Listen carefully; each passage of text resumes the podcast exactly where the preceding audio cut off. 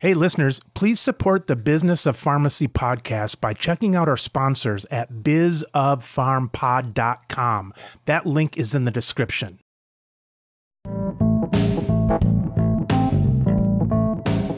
You're listening to the Business of Pharmacy podcast with me, your host, Mike Koelzer. Shannon, for those that haven't come across you online, introduce yourself and tell our listeners what we're talking about today. Sure. So, my name is Shannon Pukl, and I'm a PharmD MBA and the co creator of the Healthcare Leadership Certificate, which is an accredited, self paced, on demand continuing education program for pharmacists. And so, today we're going to be talking about the need for business and leadership development amongst pharmacists. Shannon, there is so much theory in management but let's jump right into some meat and potatoes. What's your take on the yearly review? Let me give you mine first. Okay. I think they're terrible. I don't do them. I manage more incrementally through the day, through the year, by the moment. I hate the reviews because the employees don't want to hear it and the managers don't want to give it. I think it can be done a lot better ways. What's the current thinking on that? What's the thinking from your side? So that's that's really interesting, Mike. It's actually something that we talk about in the course that we developed. And from my experience, a lot of pharmacists save that yearly review as kind of the catch all for everything as far as performance goes throughout the conversations. And they save it rather than talking about it throughout the year. So, like you're saying, having those ongoing conversations is really what's more important than waiting till that end of the year. At the end of the year is kind of the recap. So there shouldn't be anything that's a surprise for the employee or the individual. It's something you should have been talking about and just kind of, hey, this is where we were last year, but this is where we, we need to continue to go going into next year and moving forward. Regarding your healthcare leadership training, I'm guessing it has as much and even more to do with relationships than numbers. Yeah, absolutely. So the the numbers are ultimately important because a business needs to be profitable to continue to operate, right? But when we look at pharmacists, there's all of their knowledge is around clinical knowledge. And we know that boards of pharmacy require the pharmacist in charge to kind of have them compliance with laws. But with that, for firms, most of the time it becomes a pharmacy manager position. So we put them in charge of these $10 million businesses, but they don't have any P&L knowledge. They don't have any people leadership skills. They're unsure about workflow practices. And all of those are really essential tools in running a business. And so our course is very much meant to be practical and applicable to what you're doing every day within the pharmacy. And there are, you know, practical steps as far as some of the workflow practices, but uh, then also a lot of theories that talk about what makes people tick. How do you inspire? How do you motivate to really get them all on board so that you're moving toward that goal together? And kind of deemed it evidence based management principles because we love our evidence based medicine. And so trying to make it applicable for pharmacists. Do pharmacy schools do any of that? And then down the next path once somebody gets a job, let's say in uh, community pharmacy or hospital pharmacy. Is there really any of that training? Is it all on the job? Sometimes the best you do is you're getting your first manager who maybe is not a good example, that kind of stuff. Yeah, that's that's very true. A lot of times we get to work for both good and bad bosses. So what works, what doesn't. Um, personally, you know, I had three credit hours of management and it, it wasn't enough. Was that something you were required to take? Yeah, so there was one class that we were required to take. Uh, and I think that pharmacy schools are seeing more of a need. You know, it's it's definitely a balance for them because they want to teach all that clinical knowledge that makes us the medication expert, which is important because safety needs to come first. But starting to get some more innovative solutions. So I've started to see some different rotations at schools around leadership. Um, we've actually had the opportunity to teach ours as a class to students. So in this spring, so very similar to what you get to do with like APHA immunization training or diabetes training. It was a specialized course around that leadership and management. But what we see with students is their focus is also on becoming a pharmacist first. And so they don't necessarily have any of those real world experiences yet where they've had to give feedback or some of the challenges that come with that. And so their mindset is very much from the intern or technician perspective, not from the I'm going to be the person in charge and supporting those roles. And so it was very good dialogue, really well received but it seems that the benefit comes more from pharmacists who have some of that uh, practice experience under their belt and can see how to apply some of the principles. What was your biggest hurdle in what you're doing? Was it finally to get accredited or is there continuing education in there? Is there some college stamp of approval or something? What was like a cool thing for you to get for this company? Yeah. So it's an interesting question because it seems like everybody has a course these days. And so ours is accredited. So ACPE accredited for continuing education. So just like you take your clinical ones, your immunization ones, you can take this one at 17 hours. You get two live with it as well because we have an interactive component built into it. And so uh, we wrote all of the content and then we got accredited through Duquesne University, who's approved through ACPE.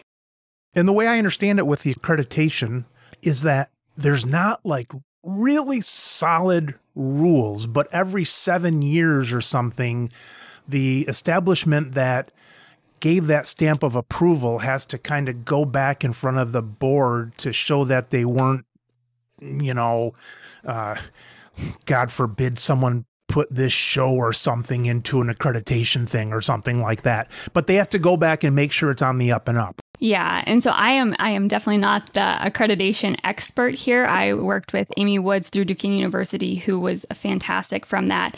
Also, I listened uh, to your podcast and you had Jen Moulton on with CE Impact and she had gone through a, did a great job explaining the accreditation process you really have to do the seven objectives and all of that stuff in there. Yeah, and so we wrote the content and then have to go through and make sure that it's meeting those requirements and those standards. And so there's that peer review process that is very labor intensive in making those changes to make sure that it is going to be relevant and applicable. And outside of the leadership, there's not a, a ton of opportunities for leadership. CE programs for pharmacists, and a lot of them are restricted to like in person attendance or there's a high cost barrier.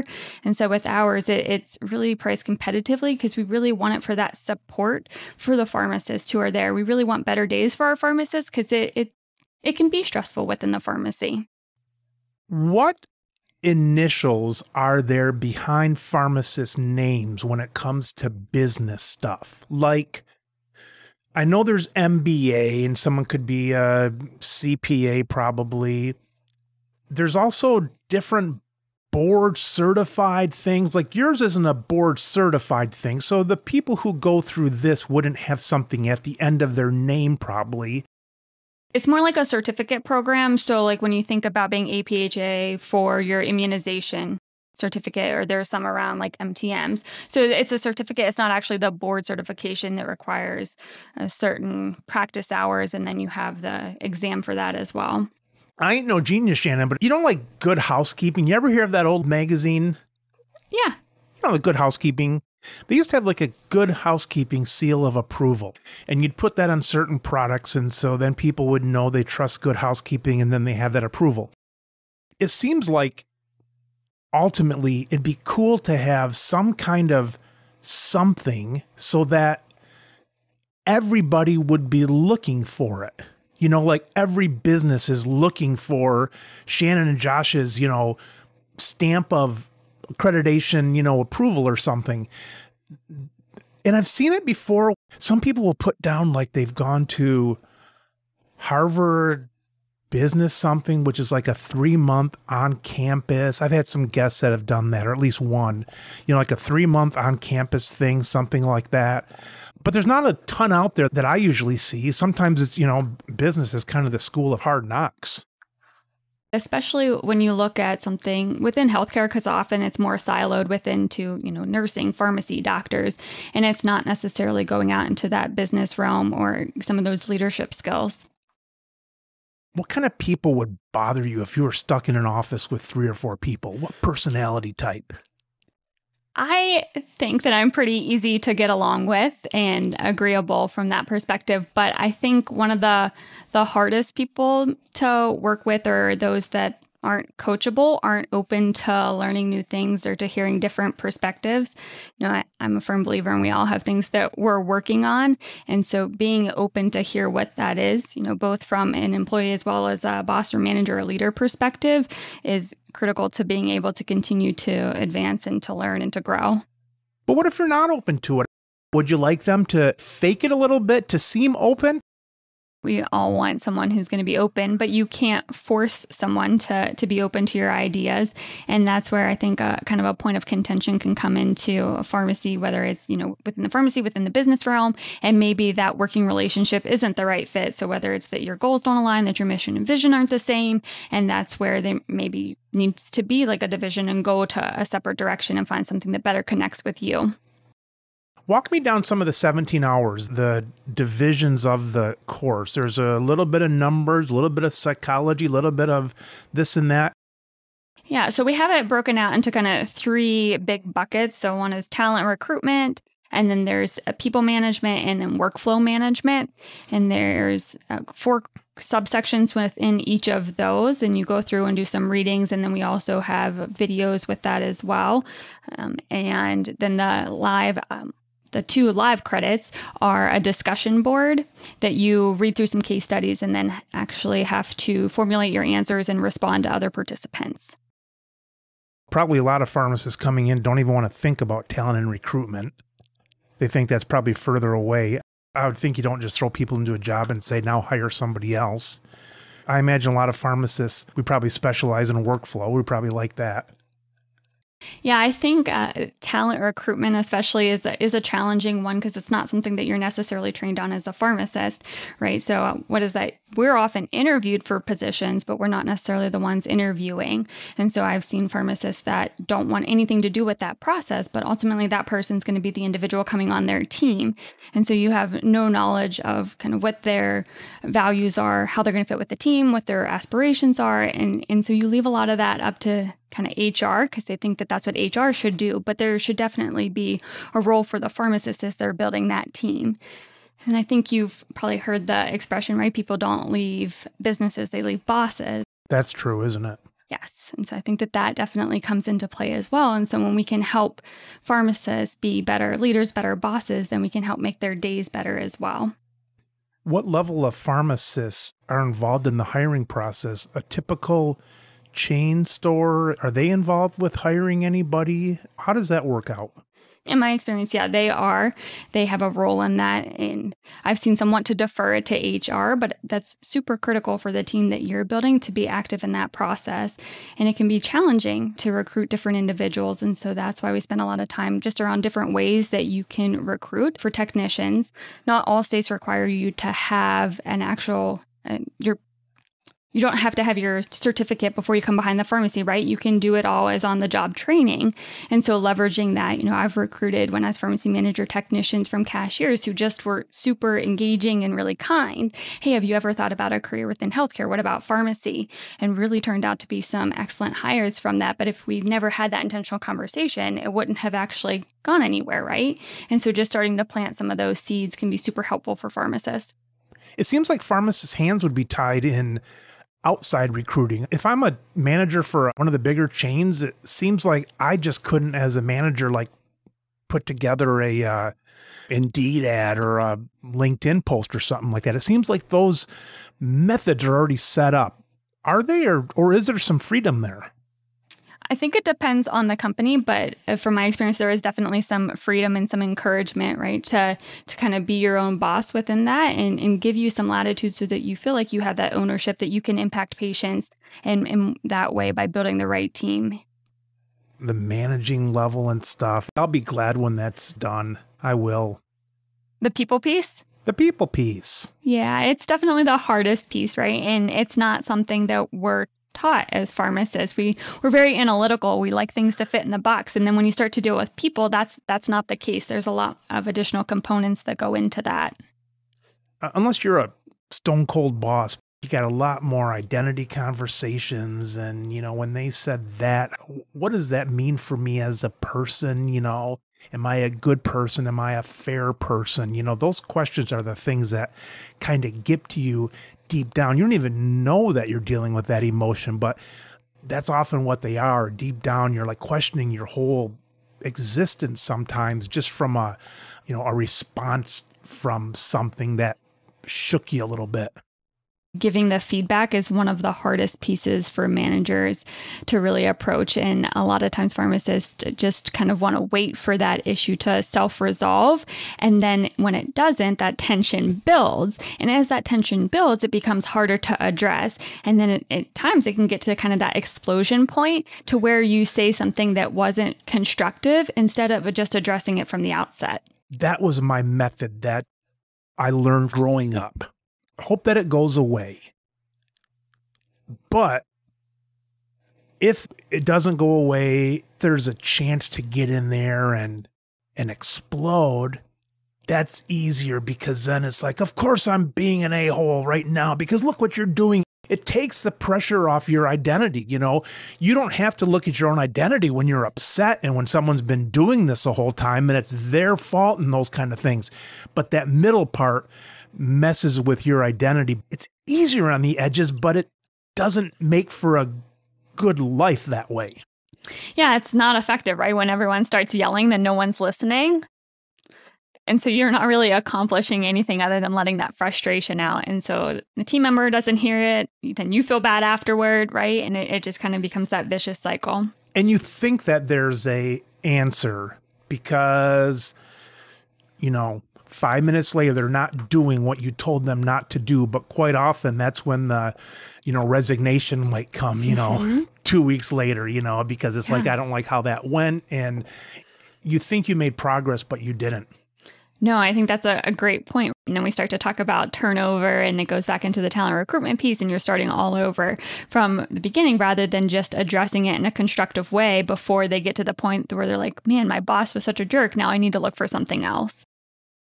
I watched a pretty good TED talk last week, and basically, the guy said that with most people in the world, you know, there's 8 billion people in the world, with most of them outside of 10 people, you don't care about them. Not in a bad way. They just mean nothing. You just don't care. And he said that our average look to people, our average demeanor is not caring because you can't interact that way with everybody. You picture walking down a busy city street. You try to walk from A to B to get to work, you know, a mile away, and you haven't made it past 10 steps the whole morning because every person you saw, the first three people you saw, you really cared about them. You can't. The math doesn't add up.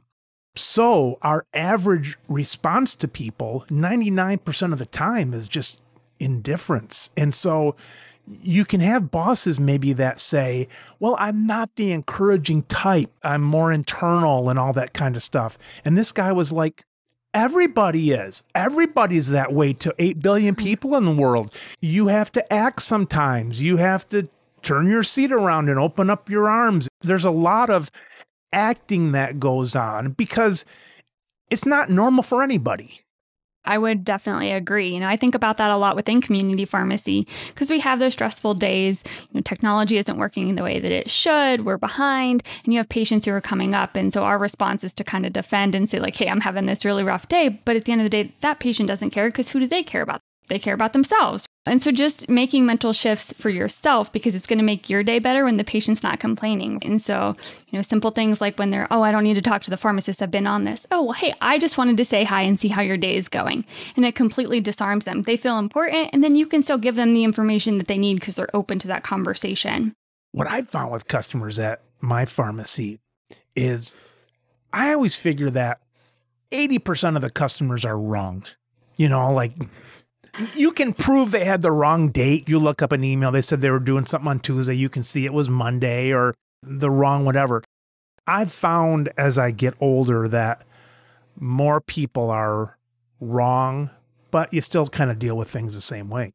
I think the best way is to just agree with them because it disarms the conversation, right? Because once you can get them to feel like you're actually listening to what they're saying, they're going to be more open to actually what you have to say. The moment that you go in and defend, then all they hear is, "Well, I need to defend my point more," and you're not going to get anything accomplished. And so it's it's not about necessarily being right or wrong, but actually asking the right questions to be able to get them to open up so that we can get to the right answer, whatever it is. And think about the people that are your customers. In general, this isn't a flower store of guys buying for their wives. These are people that they're depressed, they're anxious, they're in pain. There's a lot of different people. Be happy if you're talking to someone, I guess, on the level, because by nature of the customers, they're not that way. Yeah, most people don't come to the pharmacy because they're feeling well. There's a reason that they have to visit us. And so it's important to be mindful of that as well. Think back to your days working in the pharmacy. If you were managing you know, a bunch of people right now, like in the past. What do you struggle with the most? This makes me think of the disc profile. There's five, and it's uh, D for uh, dominance, it's I for influence, S for um, social and C for conscientious. And so I fall into C. And so it's very much processes and I like everything to be right. And so that would is definitely one of the struggles. And it doesn't matter who's right. I'm right or the other person's right. But I would often want to defend my position, kind of like we were just talking about, and tell them why they're wrong rather than starting with an open conversation to hear what the other person was saying. And so that was one that would kind of fuel my emotions because I just want it to be right. I stopped asking for opinions unless I really wanted the opinion because I hated leading people on, thinking I was listening to them when I wasn't. And maybe I should have changed more to be more truly open, but better for me to be honest with myself to say, I'm not open to this, so I'm not going to ask anybody. I think it depends on the person. And, you know, going through the MBA program, I, I, think it was definitely helpful personally as much as professionally, if not more. And one of my favorite classes on it in the program was around organizational change. And we went through a lot of different motivational theories that kind of help as far as what the employees just with psychology and kind of how we think, why we think the way that we do. And that was really eye opening. And some of them we're familiar with, kind of like you're saying, you know, I, I, don't like to do this or I've heard of that one before. And it was helpful to kind of label them and, and know why we do certain things or act certain ways. It's really good to know what you're dealing with because a lot of it you don't take personally then hmm. maybe they're more defensive because of this and you can say why are they defensive you know with me and all that stuff it is nice to label them because then it just takes the pressure off of you. Yeah. And I, I think that's a, a struggle as far as management and giving feedback and kind of like we were talking about because people derive some of their value from work. And so when we're giving negative feedback and it can feel very hurtful, we're not talking about that person, but it can be very very easy to internalize it and make you feel like it's about me. But at the end of the day, it's about a job. And so that job doesn't necessarily dictate who you are or all you're going to accomplish or anything like that. And so kind of separating the two, because we're still going to have expectations at work and of our people, but it's not about them necessarily. There's so many external forces at work. There's something you feel a certain way and maybe, you know, you don't like that, but you forget that there's insurances involved, there's time commitments, there's how busy the place is. Do you have a private place to talk? There's just a million things going on. And sometimes you you look at yourself and you say, I'm gonna win this battle, but you don't even know the damn enemy. Because sometimes there's 50 enemies for a little decision because of all the external things that are happening around you.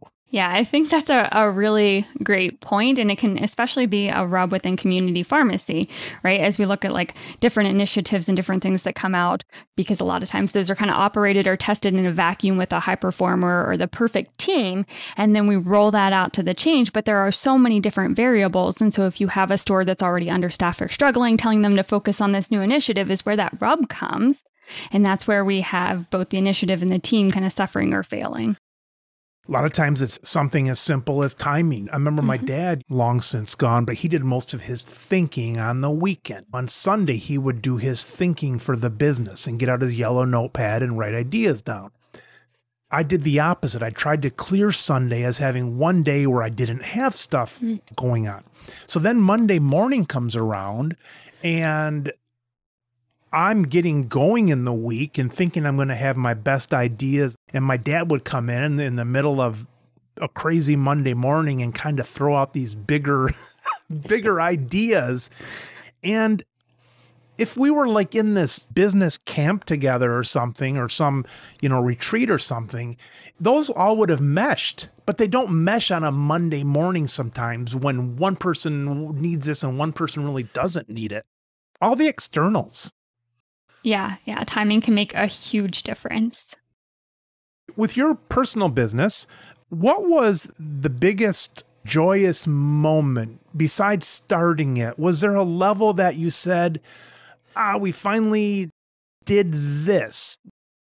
So we we saw the need for it, right? As I I shared, I wasn't I wasn't alone in my uh, lack of management confidence, and so in seeing that across kind of the our scopes of responsibility, and we took the first step of developing the content rather than kind of validating the ideas because we knew that there was a need. And so one of those big moments came um, when we had talked to a pharmacy organization and won't share the specific organization uh, about potentially buying the content. And they were very interested in it. And so it was that affirmation of, yes, there's definitely a need. We're headed down the right path. And so a lot of satisfaction came from that where do you think the most revenue will come from? Is it going to come from individuals? Is it going to come from businesses that want all of their pharmacists to go through this? You know, we're still in the beginning stages of kind of building it out. So we've been live for about a year, and uh, initially I wasn't putting a, a, lot of my time into this particular program, and it just kind of seemed like God kept redirecting my steps back to it. And so we have a lot of different potential paths as we're doing some of the marketing. And so we have the actual CE course itself, and talking to a lot of schools, they have that need for students, and so they're looking for more of a course for students, and so looking at potential lesson plans.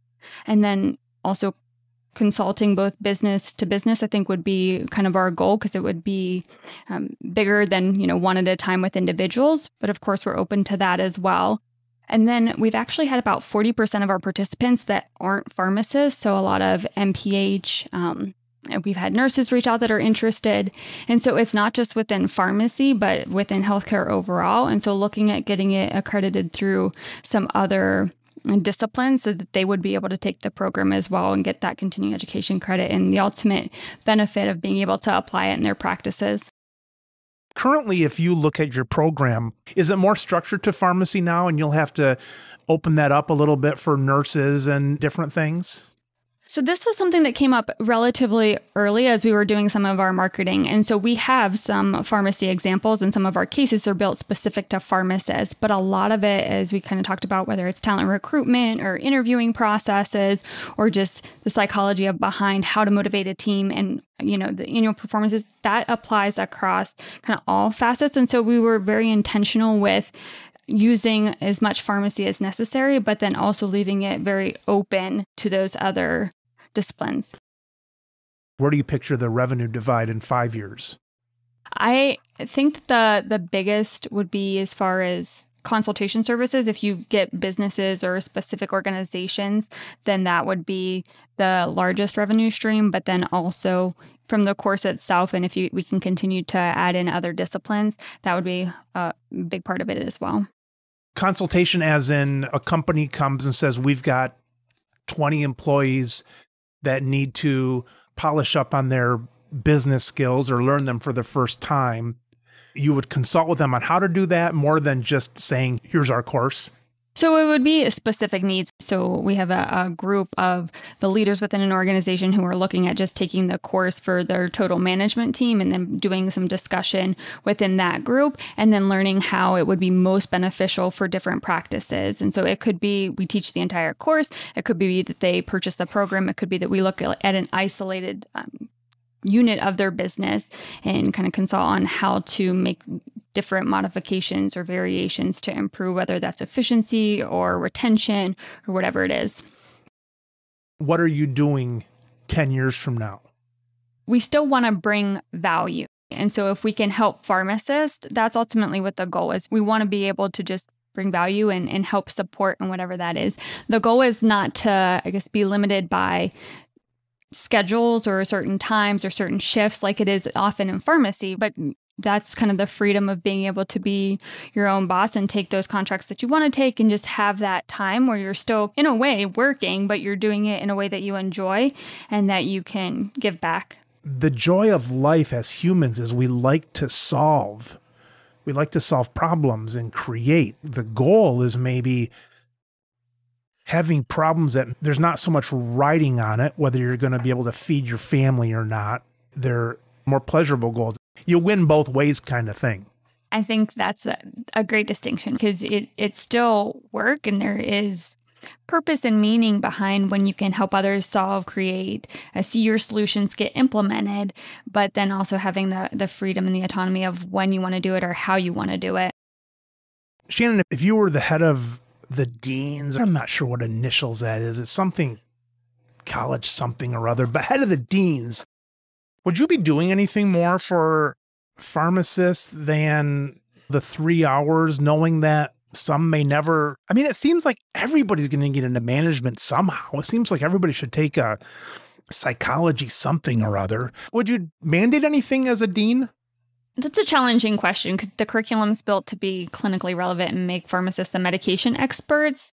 I obviously believe in leadership development, but also understand that it's more around patient safety first. And so I, I think the bigger impact is for continuing uh, education or just opportunities for the alumni. So, whether that's preceptors or just alumni, making them aware as they get more experience. So, I know some schools have started to do like leadership symposiums or sending out different CEs that are available just to have that educational reference because pharmacists never stop learning. So, in school, it's, it's really around becoming a pharmacist. But then as you get out into practice, and I'm sure you can relate to things that, you know, you didn't learn in pharmacy school like uh, having to how to change printer trays and troubleshoot, right? All of those things. And so the people piece and management really comes in from that perspective. So I think it would be hard to say that pharmacy schools need to do it within the curriculum because there's already so much.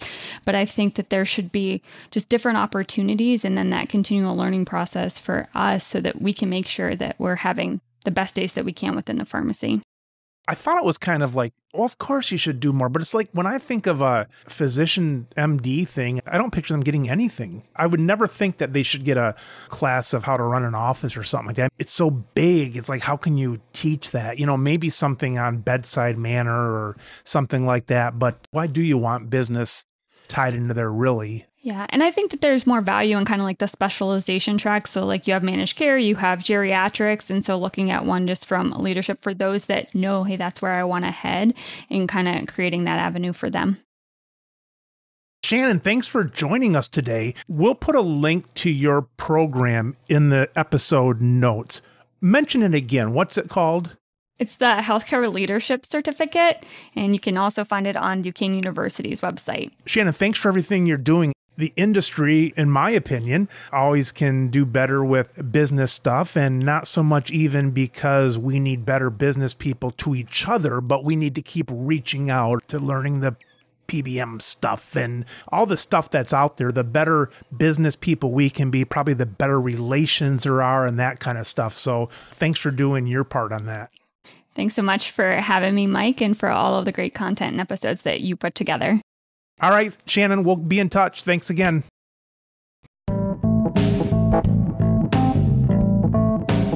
You've been listening to the Business of Pharmacy podcast with me, your host, Mike Koelzer. Please subscribe for all future episodes.